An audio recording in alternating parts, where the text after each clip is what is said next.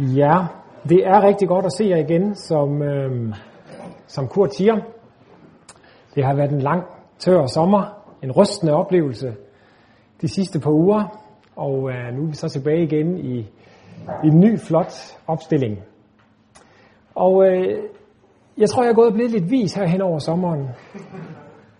Jeg er i hvert fald gået og fiftet lidt med et ordsprog. Jeg har opfundet et ordsprog til i dag, som lyder sådan her. Jeg tror aldrig, der er nogen, der har sagt det før. Det har jeg i hvert fald ikke kunne finde, så det håber jeg ikke.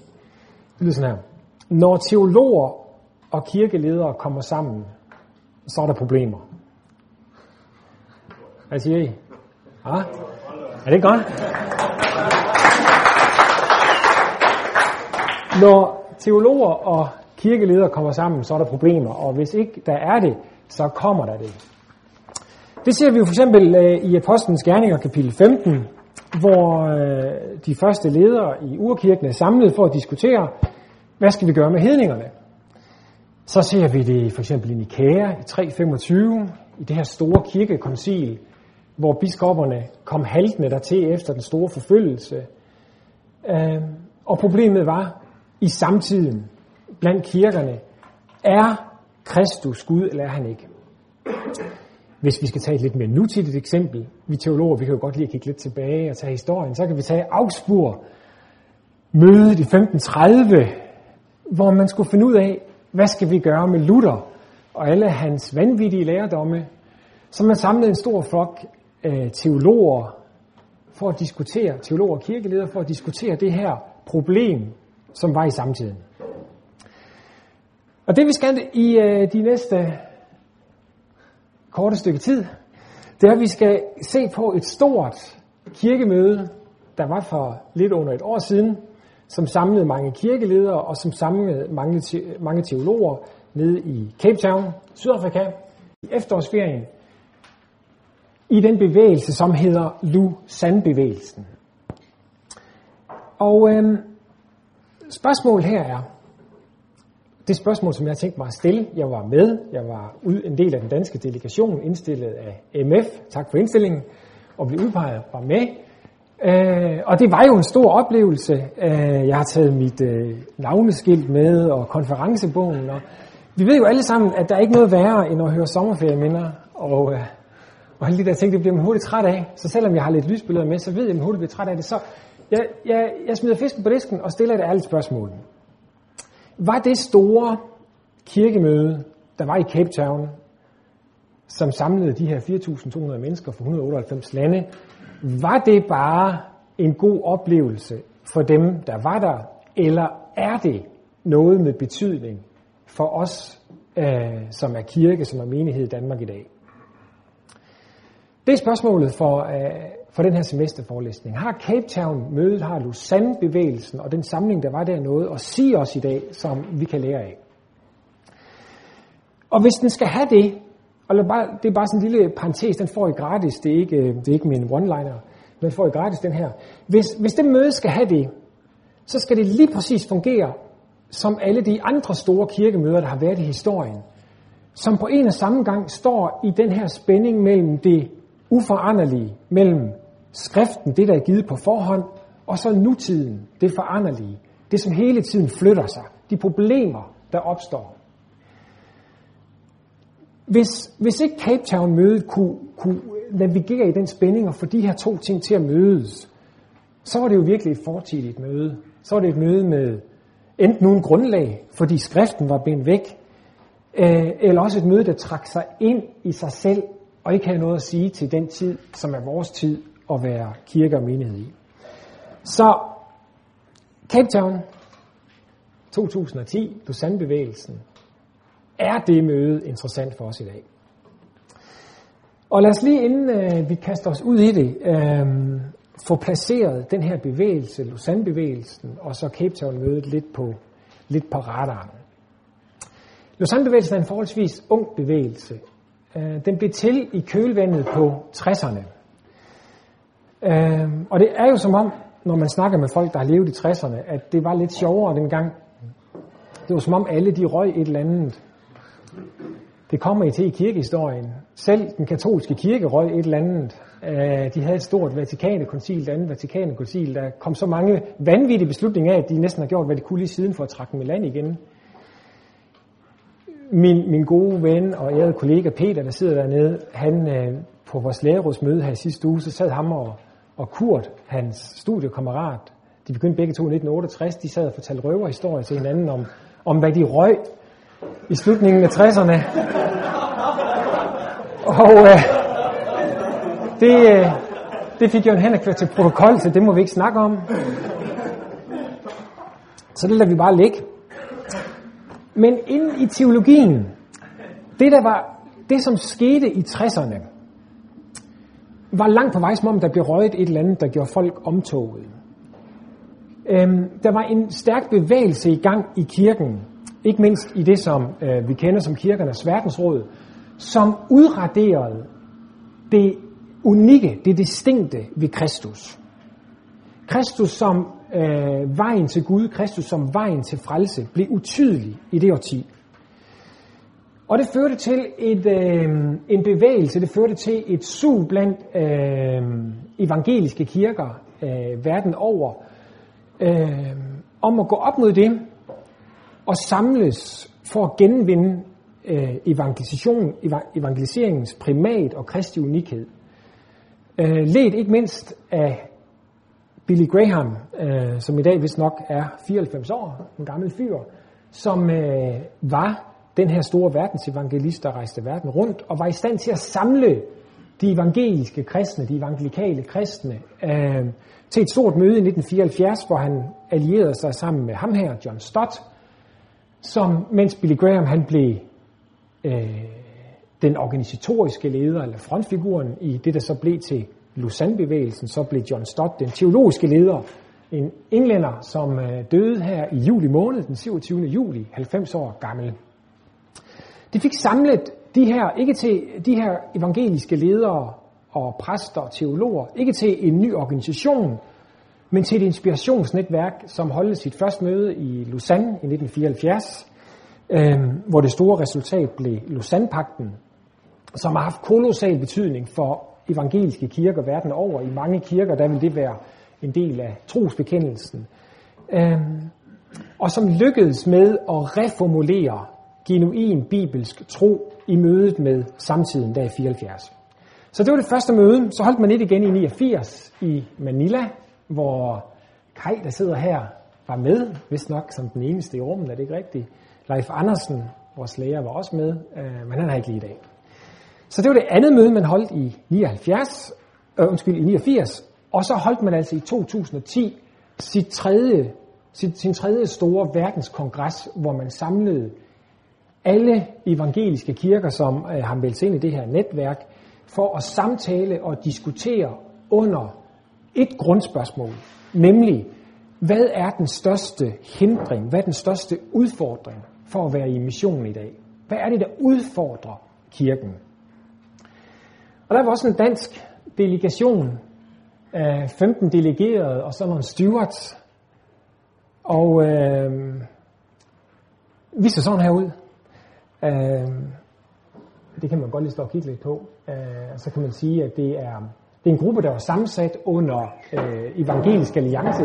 Den danske Lausanne-bevægelse fungerer under Evangelisk Alliance i Danmark, så det vil sige folk fra missionsorganisationerne, øh, og folk fra frikirkerne, øh, og folk fra, fra folkekirken i øvrigt. Yes. Det var lidt om, om bevægelsen Lausanne, som altså er et inspiratorisk netværk. Den drives faktisk uden et kontor. Den drives kun af frivillige bidrag. Der er ikke nogen ansatte. Øh, den har holdt de her tre store verdenskongresser, og så har den en masse underudvalg, som arbejder sideløbende.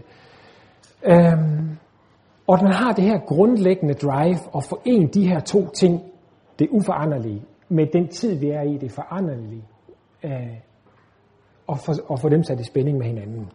Nu kunne jeg tænke mig, inden vi går videre, og se, om jeg kunne lykkes med at vise jer lidt af en øh, præsentationsvideo, der er lavet efterfølgende. Skal vi se her. Meget spændende.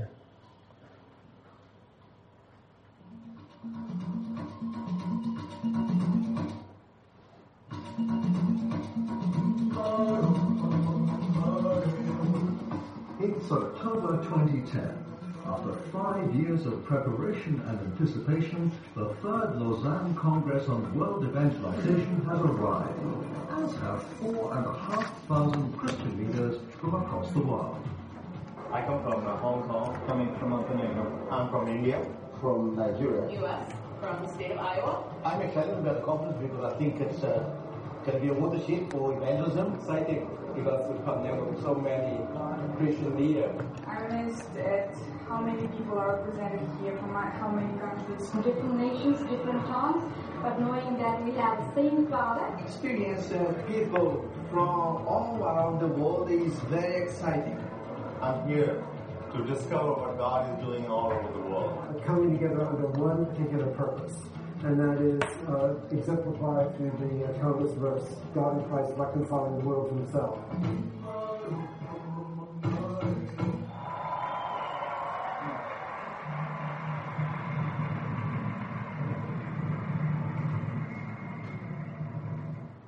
Godt, så springer vi der, så kan man jo se resten på nettet, hvis man har lyst.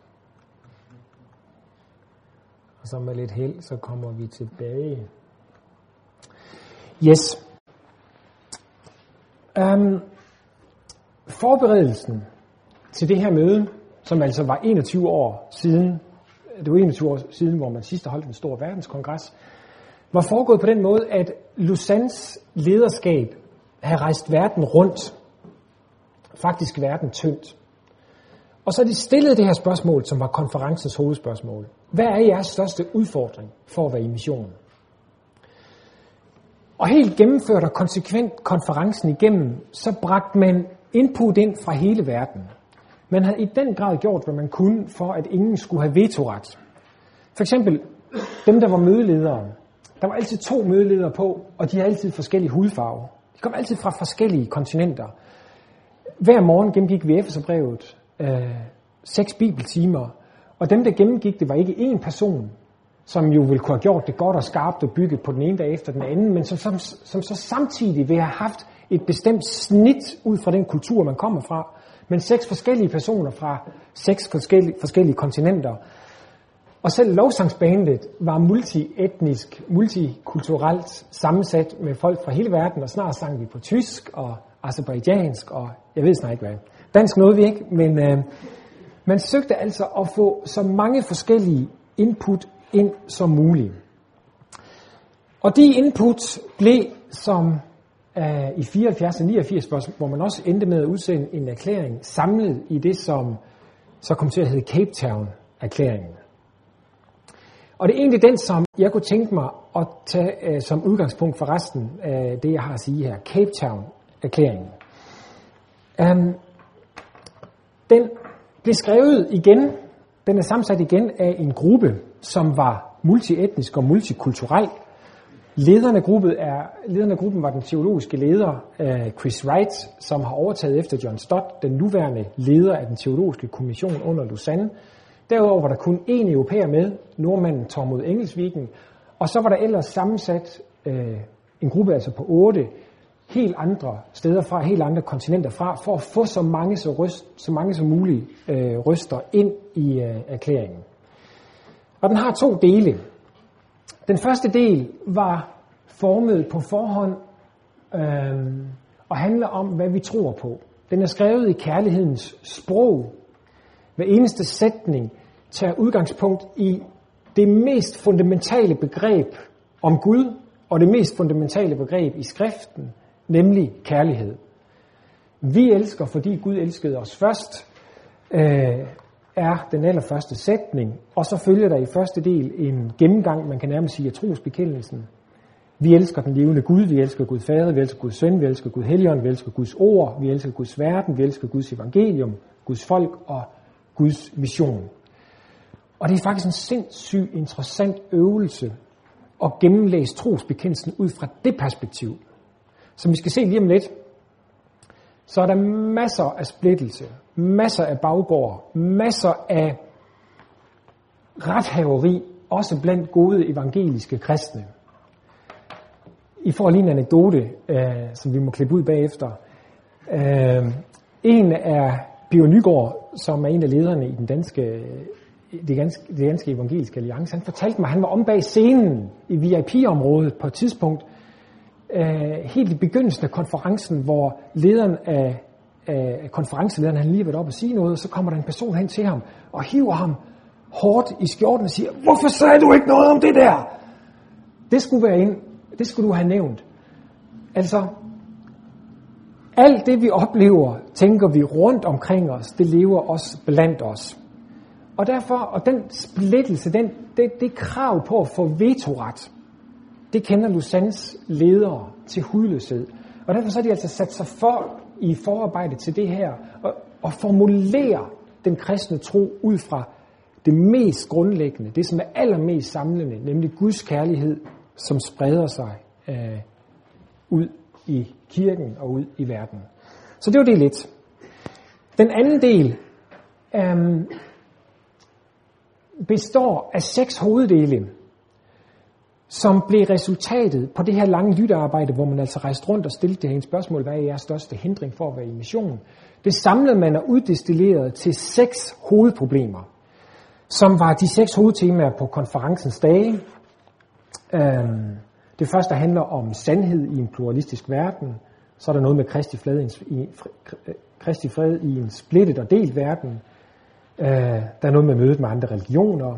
Så er der noget om verdensevangelisation. Så er der noget om vores eget discipleskab. Og så er det sidst, så er der noget om at forme partnerskaber. Og de seks af hovedtemaer, som behandles her, har overskriften af Call to Action. Mens kapitel 1 beskriver, hvad vi tror på, eller del 1 beskriver, hvad vi tror på, så udmyndter del 2, hvilken impuls, hvilken handling det skal føre til. Og det er formet som en lang række bekendelser, hvor vi har svigtet, og så altså nogle erkendelser, man er kommet til gennem det at lytte til hinanden, og så et kald til handling. Og så slutter det hele med en konklusion. Det er jo utrolig rart, når man skal ind i noget. Den her erklæring, den er 90 sider. Den er ikke let læst, den er faktisk på nogen måde sådan tung at læse. Jeg vil gerne anbefale den rigtig varmt lige om lidt. Så øh, nu kan I så sige, at min når at glemme det her. Men, men det er ikke sådan en, det er ikke sådan en, man, det er ikke en, man læser ligesom en øh, roman. Men så er der en konklusion til sidst, som ovenpå det her kolossale forarbejde, hvor der blev udarbejdet flere tusind siders konferencedokumenter, der blev lagt ud, som man kunne downloade og læse. En masse sessioner dernede, både dem, der foregik i plenum og dem, der foregik samtidig. En masse, en masse diskussion efterfølgende på nettet. Så er der en konklusion på to sider, som tilbyder Lausanne-ledelsens hovedkonklusion på, hovedbilledet på, hvad der er vores udfordring for at være kirke i dag, for at være kirke i missionen. Er I spændte nu? Det er da interessant, er det ikke rigtigt? Man kan jo godt vælge at sige, at de har ikke noget visdom, de kan ikke lære os noget. De kan specielt ikke lære os lutheraner noget. Det kan man godt gøre. Det vil muligvis være en anelse manglende ydmygt at gå til det på den gang, eller på den måde. Så hvad siger de, lederne af Lausanne-bevægelsen? De siger for det første, at en sum af diskussionen, som et tema, der kom frem igen og igen, er behovet for radikalt, lydigt discipleforhold, hvilket fører til modenhed til vækst i dybde, såvel som vækst i antal. Kirkens ord og kirkens handlinger er splittet. Det vi gør og det vi siger hænger ikke sammen, hvis man ser det worldwide. Så det er punkt nummer et. Det er at vandre efter Jesus. Det er at komme til at ligne Jesus. Det er at komme til at ligne det evangelium, som vi forkynder.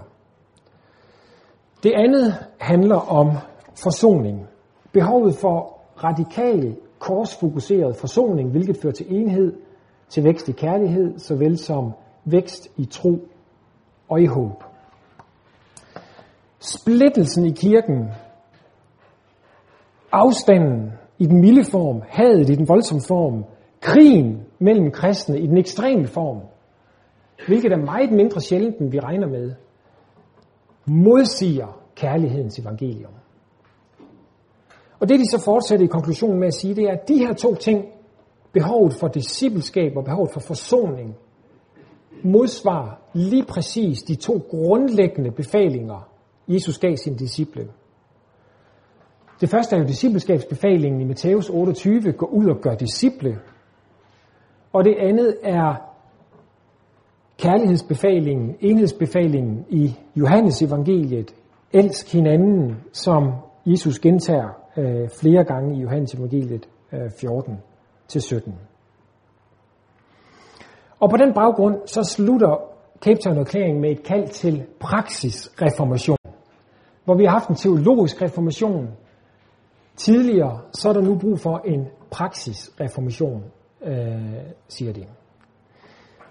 Nu kunne jeg tænke mig i det næste at prøve at give nogle eksempler på, hvad der ligger bag den her konklusion. Hvor, hvorfor kom man frem til det her? Hvad var det, vi sad og lyttede på dernede, som kunne udgøre en uh, sådan konklusion? Så jeg vil tage jer med til uh, Cape Town og dele nogle af de beretninger, som, uh, som gjorde et stort indtryk på os. Den første er ham her. Jeg har øvet mig på at udtale hans navn, men uh, det er simpelthen vanskeligt. Han er også lidt svær at se. Men han er Antoine Rytysar, eller noget i den retning. Og øh, det er lige så fornemt, som det lyder. Han er leder af det teologiske forsoningsarbejde i øh, Rwanda. Han er teologisk leder af hovedkirken, den anglikanske øh, hovedkirke øh, i Kigali. Så han er altså ikke her vel som helst. Han er en, en person, som i den grad ved noget om, hvad der er foregået i Rwanda. Og han fortalte os historien lige under historien, som ganske enkelt var et kæmpestort chok øh, for mange af os i den danske delegation. Det var simpelthen en historie, vi ikke havde hørt. Vi har alle sammen hørt overskriften, den som var forvid, formidlet til, øh, til aviserne om, at en million tutsier blev slået ihjel på 100 dage af hutuerne. Og det var forfærdeligt, og, og det var forfærdeligt på alle måder. Det, der var hårdrejsende forfærdeligt, for dem, der kendte området, dem, der vidste, hvad Rwanda var, da det skete. Det, som lå lige nede under overskriften, det var, at Hutu-stammen og Tutsi-stammen var to kristne stammer. 89 procent af landet var kristen i 1994. Rwanda var faktisk hjertet for hele den østafrikanske vækkelse. Det var der, hvis man skulle have en hurtig succes som missionsselskab og, og, og, og samle nogle gode penge ind derhjemme, så sendte man den til Rwanda. For der var simpelthen der var en kolossal vækkelse i 60'erne. Så landet blev tæppet bombet med missionærer, som tog rundt i den ene landsby efter den anden og forkyndte evangeliet. Og så siger Antoine, efter han har fortalt det, så siger han, What went wrong? Hvordan kunne det ske, at to kristne stammer havde hinanden så meget, at den ene med håndvåben, med, med de her manchetter, eller hvad de hedder, nedslagtede så mange mennesker på så kort tid. Hvordan kunne det ske? Ja, hvad hedder de? Machetter. Vi skal ikke støde nogen på manchetterne, det er rigtigt. Med de her machetter. Hvordan kunne det ske? Det svar, han gav på det, var rystende. Han begyndte at gennemgå, hvordan at missionærernes evangelium havde været et alt for lille evangelium. De var taget rundt i de her landsbyer, og så har de forkyndt evangeliet om syndernes forladelse. De har sat folk til at lære det udenad, men de har aldrig bragt det ind i hjerterne. Det var blevet en fernis, som havde indkapslet det had, der var i kulturen, som missionærerne aldrig havde adresseret. De har holdt sig til syndernes forladelse alene. Og til med siger han, at der er eksempler på, hvordan at kirkerne lå i krig med hinanden. Missionærerne lå i krig med hinanden. Og dermed blev et modforbillede på det evangelium, de forkyndte.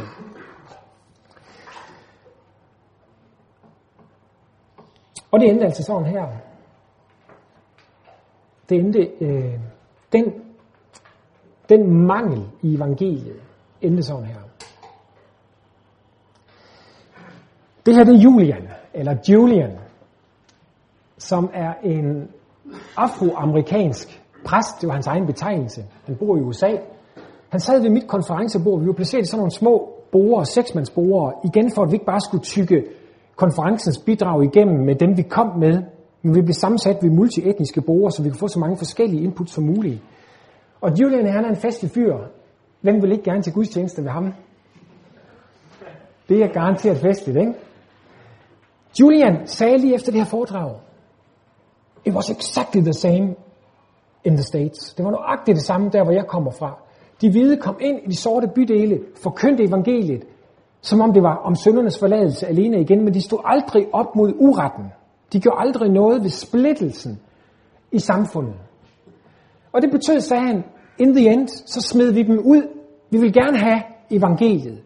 Men vi vil ikke have det på den måde, de forkyndte det.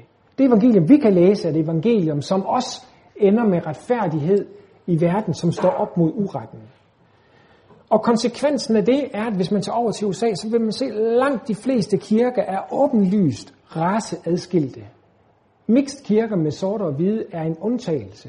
Langt de fleste vil være adskilte. Og det, der jo er så rystende, det er, at mens vi sad og diskuterede de her ting, så har vi altså om morgenen læst os igennem Efeserbrevet, hvor Paulus mere tydeligt end noget andet sted drager evangeliets implikation på den måde, at nu er der ikke længere forskel.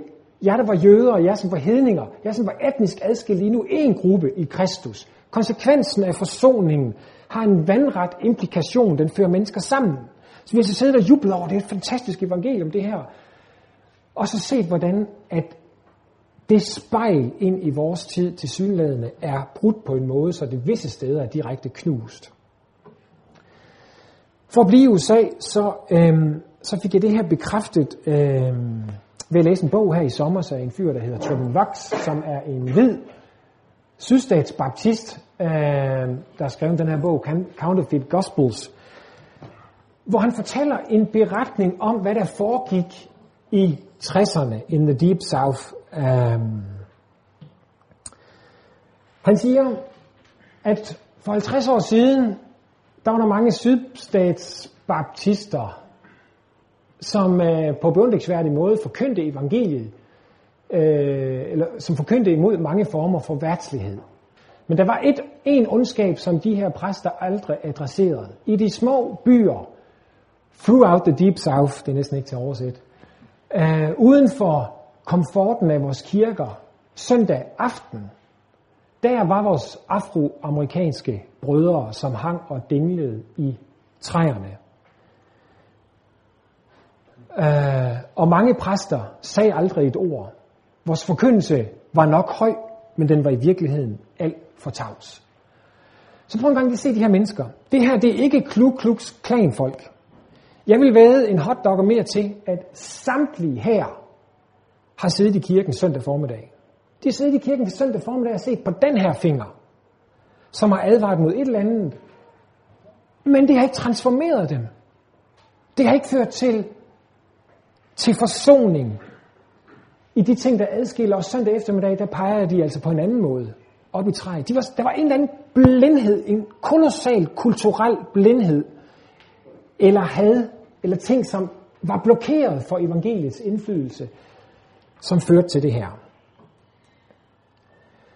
Og det er på den baggrund, at Cape Town-erklæringen siger for eksempel, vi tilskynder kirkeledere, præster og evangelister til at prædike og undervise om evangeliet i al dets fylde, sådan som Paulus gjorde i hele dets kosmiske rækkevidde og sandhed. Vi må ikke blot præsentere evangeliet som et tilbud om individuel frelse eller en bedre løsning, end andre guder kan give, men som Guds plan for hele universet i Kristus. Og et andet sted, forsoning med Gud kan ikke adskilles fra forsoning med andre mennesker. Ja,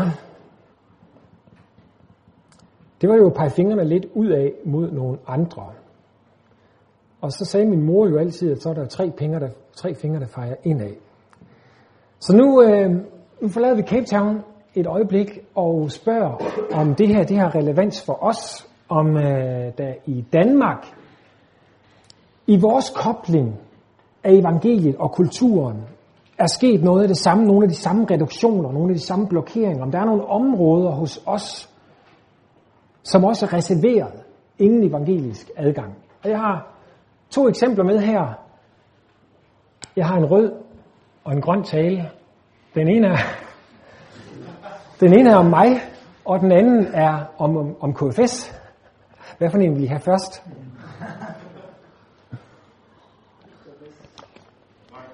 KFS. Andre bud? Der er kun to muligheder. Ja, det er fint. Så tager vi KFS først. Så laver vi lige et lille trick her. KFS havde øh, i 2006 øh, 50 års jubilæum. Og der skrev Jens Ole Christensen et beundringsværdigt, ærligt essay. Virkelig beundringsværdigt. Hvor han gennemgår KFS' epoker kritisk. Øh, og siger, hvad der er godt. Men også peger på nogle ting, er fuldstændig ærlig og peger på nogle ting, som ikke var godt. Og en af de ting, han tager frem, er, at den særlig stærke vægtlægning, der var i KFS' begyndelse, som han er glad for, som han ikke fraskriver sig på nogen måde, på det objektive i troen, på hvad Kristus har gjort for os, samtidig kom med en reduktion, samtidig kom med en, øh, en udelukkelse af evangeliets subjektive sider af forandringen, den vandrette side, som han når frem til faktisk var utroligt tidspræget, som var overraskende tidspræget. Han skriver positivt, vores hjerter kunne ånde frit under den her forkyndelse, fordi en anden var gået ind i fortabelsens gru i vores sted. Så fortsætter han. Det er lidt mindre vigtigt ved den læremæssige bølge, men det bør noteres for sandfærdighedens skyld, er, at der var noget tidstypisk over den. Mens de venstreorienterede partier havde deres ideologiske kampe og fraktionsdannelser, hvor omgivelserne nogle gange skulle have forstørrelsesglasset frem for at se forskellene, fik den kirkelige højrefløj med, højrefløj med KFS i spidsen sine dogmatiske kampe og fraktionsdannelser. Set i bagspejl fik den ikke for lidt i de højpandede diskussioner og de mundre kætterjagter i de sene aftentimer. Det kan jeg som ivrig deltager bevidne. At mindre intellektuelle, mindre lærerbevidste og mere tvivlende led under udfoldelserne, opdagede nogle af os først flere år senere. Men var altså ifølge Jens Ole så optaget af evangeliets renhed og klarhed og objektive lodrette side, at det blokerede for at se implikationerne, at det blokerede for at se, hvordan nogen led under den måde at øh, formidle kristendom på. Og det har vi kun, det her det er overhovedet ikke noget angreb på KFS, det vil jeg gerne både sige og gentage og understrege. Vi har det kun, fordi en Ole han er så beundringsværdig ærlig at skrive det her essay. Så nu får I et eksempel fra mit eget liv, som jeg kom til at tænke på. Øh, også fra mine unge dage, hvor jeg var fan af Oslo Gospel Choir. Akkurat i den her uge har jeg sat vores CD-reol på loftet. Dem har man jo ikke mere, vel? Og da jeg gjorde det, så fandt jeg den her CD, som jeg kom til at tænke på. Og jeg var så meget fan af dem, at jeg til en koncert engang fik underskrifter på den. Så den er jo, øh, den er jo penge med den her. øh, Oslo Gospel Choir, de lavede jo nogle fantastiske gospel-sange. Jesus-sange hen ad en kant, og øh, jeg fik næsten tårer i øjnene, ikke også op på min forældres værelse, jeg opdagede dem, og øh, det var helt vildt. Ikke? Så udgav de på et tidspunkt den her In This House CD, som rummer 11 fantastiske Jesus-sange, og så en, der handler om at redde børn. Save the Children. Og den sang, den irriterede mig helt vildt. Jeg kunne finde på at trykke hen over den, når jeg hørte den her CD. For den har jo ikke noget med evangeliet at gøre. At redde børnene, det er sikkert udmærket. Men det har jo ikke noget med evangeliet at gøre. Der var til syneladende i den måde, jeg forstod evangeliet på, en reduktion, en, en, øh, en blokering for, at evangeliet skulle rumme plads til, ikke at man ikke skulle tage sig af børn, men man skulle give det en sådan platform og tage det ind i forkyndelsen, så at sige. Det skulle der simpelthen ikke være plads til. Øh, uh, Nils Andersen fortalte mig, at øh, en gang øh, for nylig, at i 2010, der kørte der sådan en stor gitterikampagne mellem øh, organisationerne på højrefløjen, som satte en masse gode mål op, som man alle sammen nåede på nær et. Der var et af de mål, man har sat, som man ikke nåede. Nemlig, at man vil under den her gitterikampagne samle 500.000 ind til Red Barnet. Det mål kunne man simpelthen ikke nå. Man nåede 100.000. Oven i købet så fik Nielsen opringning af en meget sur person, som mente, at man altså ikke skulle som kristen organisation samle ind til en ikke-kristen organisation. Så Evangeliet, det store evangelium, det robuste evangelium.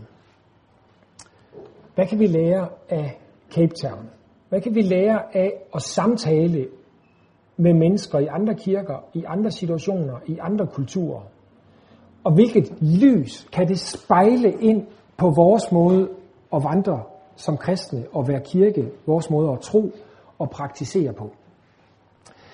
Det vil jeg slutte med at samle op øhm, i, en, i en model eller i en tegning, som jeg har kaldt for CTE-spejlet, et robust evangelium. CTE altså så Cape Town-erklæringen. Og den salgstale, jeg vil holde for den her erklæring, som kan købes for 25 kroner op hos Valder, øh, er ganske enkelt, at det her dokument er en unik gave til os som kirke i Danmark. Det er et spejl for vores kristne brødre og søstre ud over verden, som hjælper os til at se, hvad for nogle blokeringer vi går rundt med, som vi slet ikke anede, vi havde. En hver sydstatsbaptist vil i dag kunne se, at det var en blokering i 60'erne. Men de kunne ikke se det i 60'erne, eller de gør i hvert fald ikke noget ved det. Hvad er det for nogle blokeringer? Hvad er det for nogle reduktioner, som er så voldsomt, så store, at vi nærmest ikke kan se dem, eller selvom vi kan se dem, så overgår vi ikke at gøre noget ved dem. Den, det evangelium, det bud, som kommer ud af Cape Town-erklæringen, tror jeg, man kan stille op på den her måde. Det er et evangelium, som har sit afgørende, absolute centrum i Jesu død på korset og den tomme grav. Omkvædet i Cape Town-erklæringen er ved Jesu Kristi korsopstandelse. Det kommer hele tiden, og så igen. Det, forlader, det begynder der, og det forlader det aldrig, og det slutter med det. Og ud af det centrum, der springer der nu nogle ringvirkninger på baggrund af et fordi. Fordi Kristus elskede os, så er der sat nogle bølger i gang, nogle ringvirkninger, nogle bevægelser i gang. Så er evangeliet, så er evangeliet taget ved verden. Så er det gået i gang med at forandre verden. Så har det implikationer, så har det konsekvenser, så spejler det sig ud i forholdet mellem mennesker i menighederne og i forholdet mellem menighederne og verden. Det kan faktisk ikke være mindre. Fordi det her evangelium er præcis det evangelium, der skal til for at modsvare faldet. Som havde sit centrum i, i opgøret med Gud, som modsvares af Jesu død, stedfortrædende død, som afvender Guds vrede på vores vegne. Og det oprør med Gud satte straks nogle ringvirkninger i gang, så vi med det samme ser, at Adam og Eva bliver fremmed over for hinanden, og jorden bliver underlagt forbandelse. Så ligesom faldet havde et personal centrum i oprøret med Gud, og så spreder sig i ringvirkninger. Så det evangelium, som Jesus forkynder, har et centrum, bringer Gud nær i det personale, og begynder nogle ringvirkninger allerede nu, som endnu ikke er fuldt gennemført, og som afventer den endelige dag. Um, det er det bibelske, robuste evangelium. Og det er det, det er det evangelium, som de samlede evangeliske kirker inderligt opfordrer os til at spejle vores tro og praksis i. Det, der ligger på hver side af det, er på den ene side det lille evangelium. Det, man kunne kalde det for at ikke evangelium. Ved det andet er fordi evangeliet, så er det her at ikke evangeliet. Jeg har lidt frægt kaldt det for nådes nominalisme evangeliet. Det er muligvis et ord, jeg opfundet til i dag. Men jeg får ikke rigtig patent på ting, øh, og det er lidt frægt. Nu skal jeg forklare det. Nominalisme har at gøre med det latinske for navn, nomen. Og det er egentlig et, på en måde et skældsord, som højrefløjen tit bruger om almindelige kirkegængere i Danmark. De nominalistiske kristne, dem som blot er døbt, men som ikke lever i efterfølgelse. De er bare nominelle kristne. Det som uh, Cape Town-erklæringen, og det som mødet i Cape Town gjorde tydeligt for mig, meget tydeligere end jeg har set før, det er, at der i vores praksis kan ligge sådan en art nådes nominalisme. At vi i vores iver for at få centrum klart, kommer til at tale for meget eller forkert i virkeligheden, for at være helt præcis, om centrum i vores tro, som er centrum, som forbliver centrum, som er morgen, middag og aften centrum i vores tro. Sådan at evangeliets implikationer, sådan at efterfølgelsen bliver uendelig, sådan at den bliver blokeret. Det er i virkeligheden nøjagtigt det samme som vi skoser folkekirkemedlemmer, som vi ikke mener tager troen alvorligt, hvor deres tro ikke fører til efterfølgelse. Det er nøjagtigt det samme, der sker. Så det er den ene side. Der er en side mere. Hvis det her er et lille evangelium, så findes der også et skævt evangelium. Der findes et skævt evangelium, som er en udgave, en grundlæggende udgave af den gamle farisaisme, som opstiller handlinger for at komme tæt på Gud. Som tydeliggør og synliggør evangeliets implikationer på en måde, så det bliver til en lov, der fodrer den gamle selvretfærdighed i os. Og det skal vi virkelig ikke blive for hurtigt færdige med, hvis det er rigtigt, det som Cape Town Erklæring opfordrer os til, og hvis vi som kirke er på vej øh, til at diskutere mere evangeliets implikationer, det vandrette, så skal vi virkelig ikke blive hurtigt for færdige, hurtigt færdige med det her. Fordi vores hjerte grundlæggende er selvretfærdigt. Vi har grundlæggende lyst til at gøre evangeliets handling, evangeliets eksplikation tydelig at sige, det er det og det, man skal gøre, så er man retfærdig. Det er faktisk grunden til, hvis I har undret jer over, at striberne er perifereret. Det er min måde at sige på, at de her implikationer er utydelige. De er der, de er der ikke. Og man kan ikke sige præcis, hvad det er. Det er en, det er en ledelse af Helligånden, det er en bøn, det er en meditation over skriften. Skal man være socialdemokrat, eller skal man være venstremand, hvis man er kristen? Men det er utydeligt. Det kan vi ikke sige. Men det vi kan sige, det er, at evangeliet leves ud i næste kærlighed, når man møder nøden. Um, så et robust evangelium, der har sit absolute centrum, som er søbet i Guds gerning for os, og som derudfra spreder sig i os og gennem os. Det er det evangelium, som Cape Town-erklæringen inderligt kalder os til at leve i. Ja. Så har jeg øh, gået og overvejet lidt på, hvordan jeg skulle aflevere den her. Hvad jeg skulle slutte med. Øh, og jeg har to med igen. I får begge to. Nu får I ikke lov at vælge. I får begge to her. Jeg har lyst til at slutte med to ting, som siger det samme. Øhm, som tager udgangspunkt i en tanke, som øh, voksede sig i mig, øh, da jeg var dernede i Cape Town. Sidste efterår, der var den krise, som hele Vesten er i, og som Danmark er i, den var jo allerede i gang. Ikke? Den begyndte i 2008, nu er den så lige eksploderet igen, så det er endnu mere aktuelt, end det var i efteråret 2010. Men den var i gang.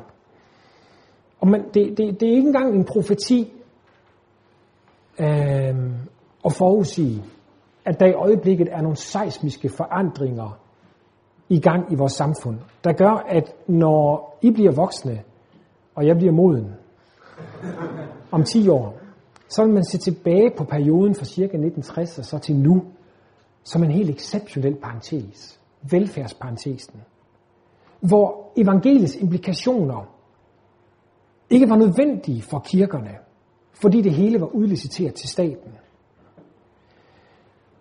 Hvis, hvis verden er en trekant, og det er helt skidt hernede og helt godt herop, så lever vi lige i øjeblikket så meget i toppen, at vi er lige ved at poppe helt ud af trekanten. Men det ryster, og vi er på vej ned igennem. Og det vil blive et afgørende svigt, det vil blive afsløret meget tydeligere, end det har været hele tiden. Hvor lille vores evangelium bliver, hvis ikke vi lytter til den nød og responderer på den, som er i verden. De to eksempler, jeg har tænkt mig at slutte med, øh, på positive eksempler, på kristne, som i deres tids problemer, for at vende tilbage til udgangspunktet, det handler om at få det, uf- det uforanderlige til at mødes med det foranderlige. De to eksempler, jeg vil slutte med, det er lige præcis grupper, som lykkedes med det. Som lykkedes med at få de her to ting til at, at mødes. Og det vil være et kæmpe svigt af vores generation, hvis ikke vi går ind i det lyttearbejde, hvis ikke vi går ind i det arbejde for at få de her to ting til at mødes. Og det vil være en kæmpe velsignelse, hvis ordet og Guds ånd får lov til at arbejde i os. Og, og lad den kærlighed, som Gud har til verden, blive vores kærlighed. Det første eksempel har jeg fået Kurt til at hjælpe mig med. Jeg skrev en mail til ham, Kurt, kan du ikke lige liste for mig alle de ting, som voksede ud af Indermissionsvækkelsen for 150 år siden den 13. september om 14 dage. Så skrev han tilbage, det bliver en lang liste. Og det blev det også. Indermissionsvækkelse var ordfokuseret ifølge Kurts forskning. Men den nærhed, den kontakt, man fik med verden, når man stod i baggården og fik hældt latrinpotten ned i hovedet, og så sultne børn gå rundt, gjorde, at man responderede på nøden. Man lavede kirkens kors her, blå kors, Maria tjenesten, mændens hjem, børn hjem til kone, skole, skole, Jeg kan også Vel, stakåndet er at læse listen op. Det implikationerne, ringvirkningerne, blev et spejl af det, man forkyndte ud i samtiden, og blev faktisk, igen ifølge kurs øh, forskning, et afgørende fundament for hele velfærdsstaten. Den anden, det andet positive eksempel, som jeg vil give på den her sammenhæng, øh, er så John Stott. I kan godt se, når I ser det her billede af ham, at han er en nobel engelsk adelsmand. Og det er lige præcis, hvad han var. Han blev født i London, gik på de fineste universiteter, studerede i Cambridge, var lynnes intelligent, har skrevet så mange bøger, at man skal bruge et halvt teologistudium på at læse dem. Han kunne have fået den bedste, fineste karriere ved, med en lærerstol i Cambridge. Sådan endte det ikke for ham. Han endte med af kirker rundt omkring i verden og blive kaldet ud til at møde nøden i verden. Han kunne være blevet hjemme i England, men han blev kaldet ud og mødte mennesker der, hvor nøden var allerstørst. Og netop der, hvor han var så i tæt, så tæt kontakt med nøden, at den stank og klæbede til ham, der sad han og diskuterede teologien. Og udviklede, som vil alle sige, den fremmeste evangelikale teolog i det 20. århundrede, en teologi om korset og korsets ringvirkninger, som har fået en kolossal betydning. Og han samlede det i, øhm, i den her one-liner, som man kalder for double listening. Som hvis vi oversætter den til dansk og gør den lidt fræk, handler om, at vi som kirke, som kristne, skal have flyveører. To fede flandflyveører foldet ud. Den ene skal vi bruge til at lytte til skriften med, det uforanderlige. Den anden skal vi bruge til at lytte til tiden, det foranderlige med, og så skal vi få dem til at mødes. Hvis det sker, hvis det sker, hvis det sker, at vi med det ene øre lytter til Guds befriende evangelium, og med det andet øre lytter til nøden i verden, og lad det befriende evangelium blive befriende ud i verden, så kommer der simpelthen til at ske meget i, i jeres, skråstrej vores generation, hvis Gud vil. Ja, så det vil jeg slutte med. Og øh, her er et link, hvor I kan gå ind og læse mere, hvis I har lyst til det, øh, om Cape Town-noteringen. Og så vil jeg altså varmt anbefale jer at købe den for 25 kroner og læse den igennem som et spejl til at spejle de blinde vinkler, som alle tider har, og som vi også har. Ja,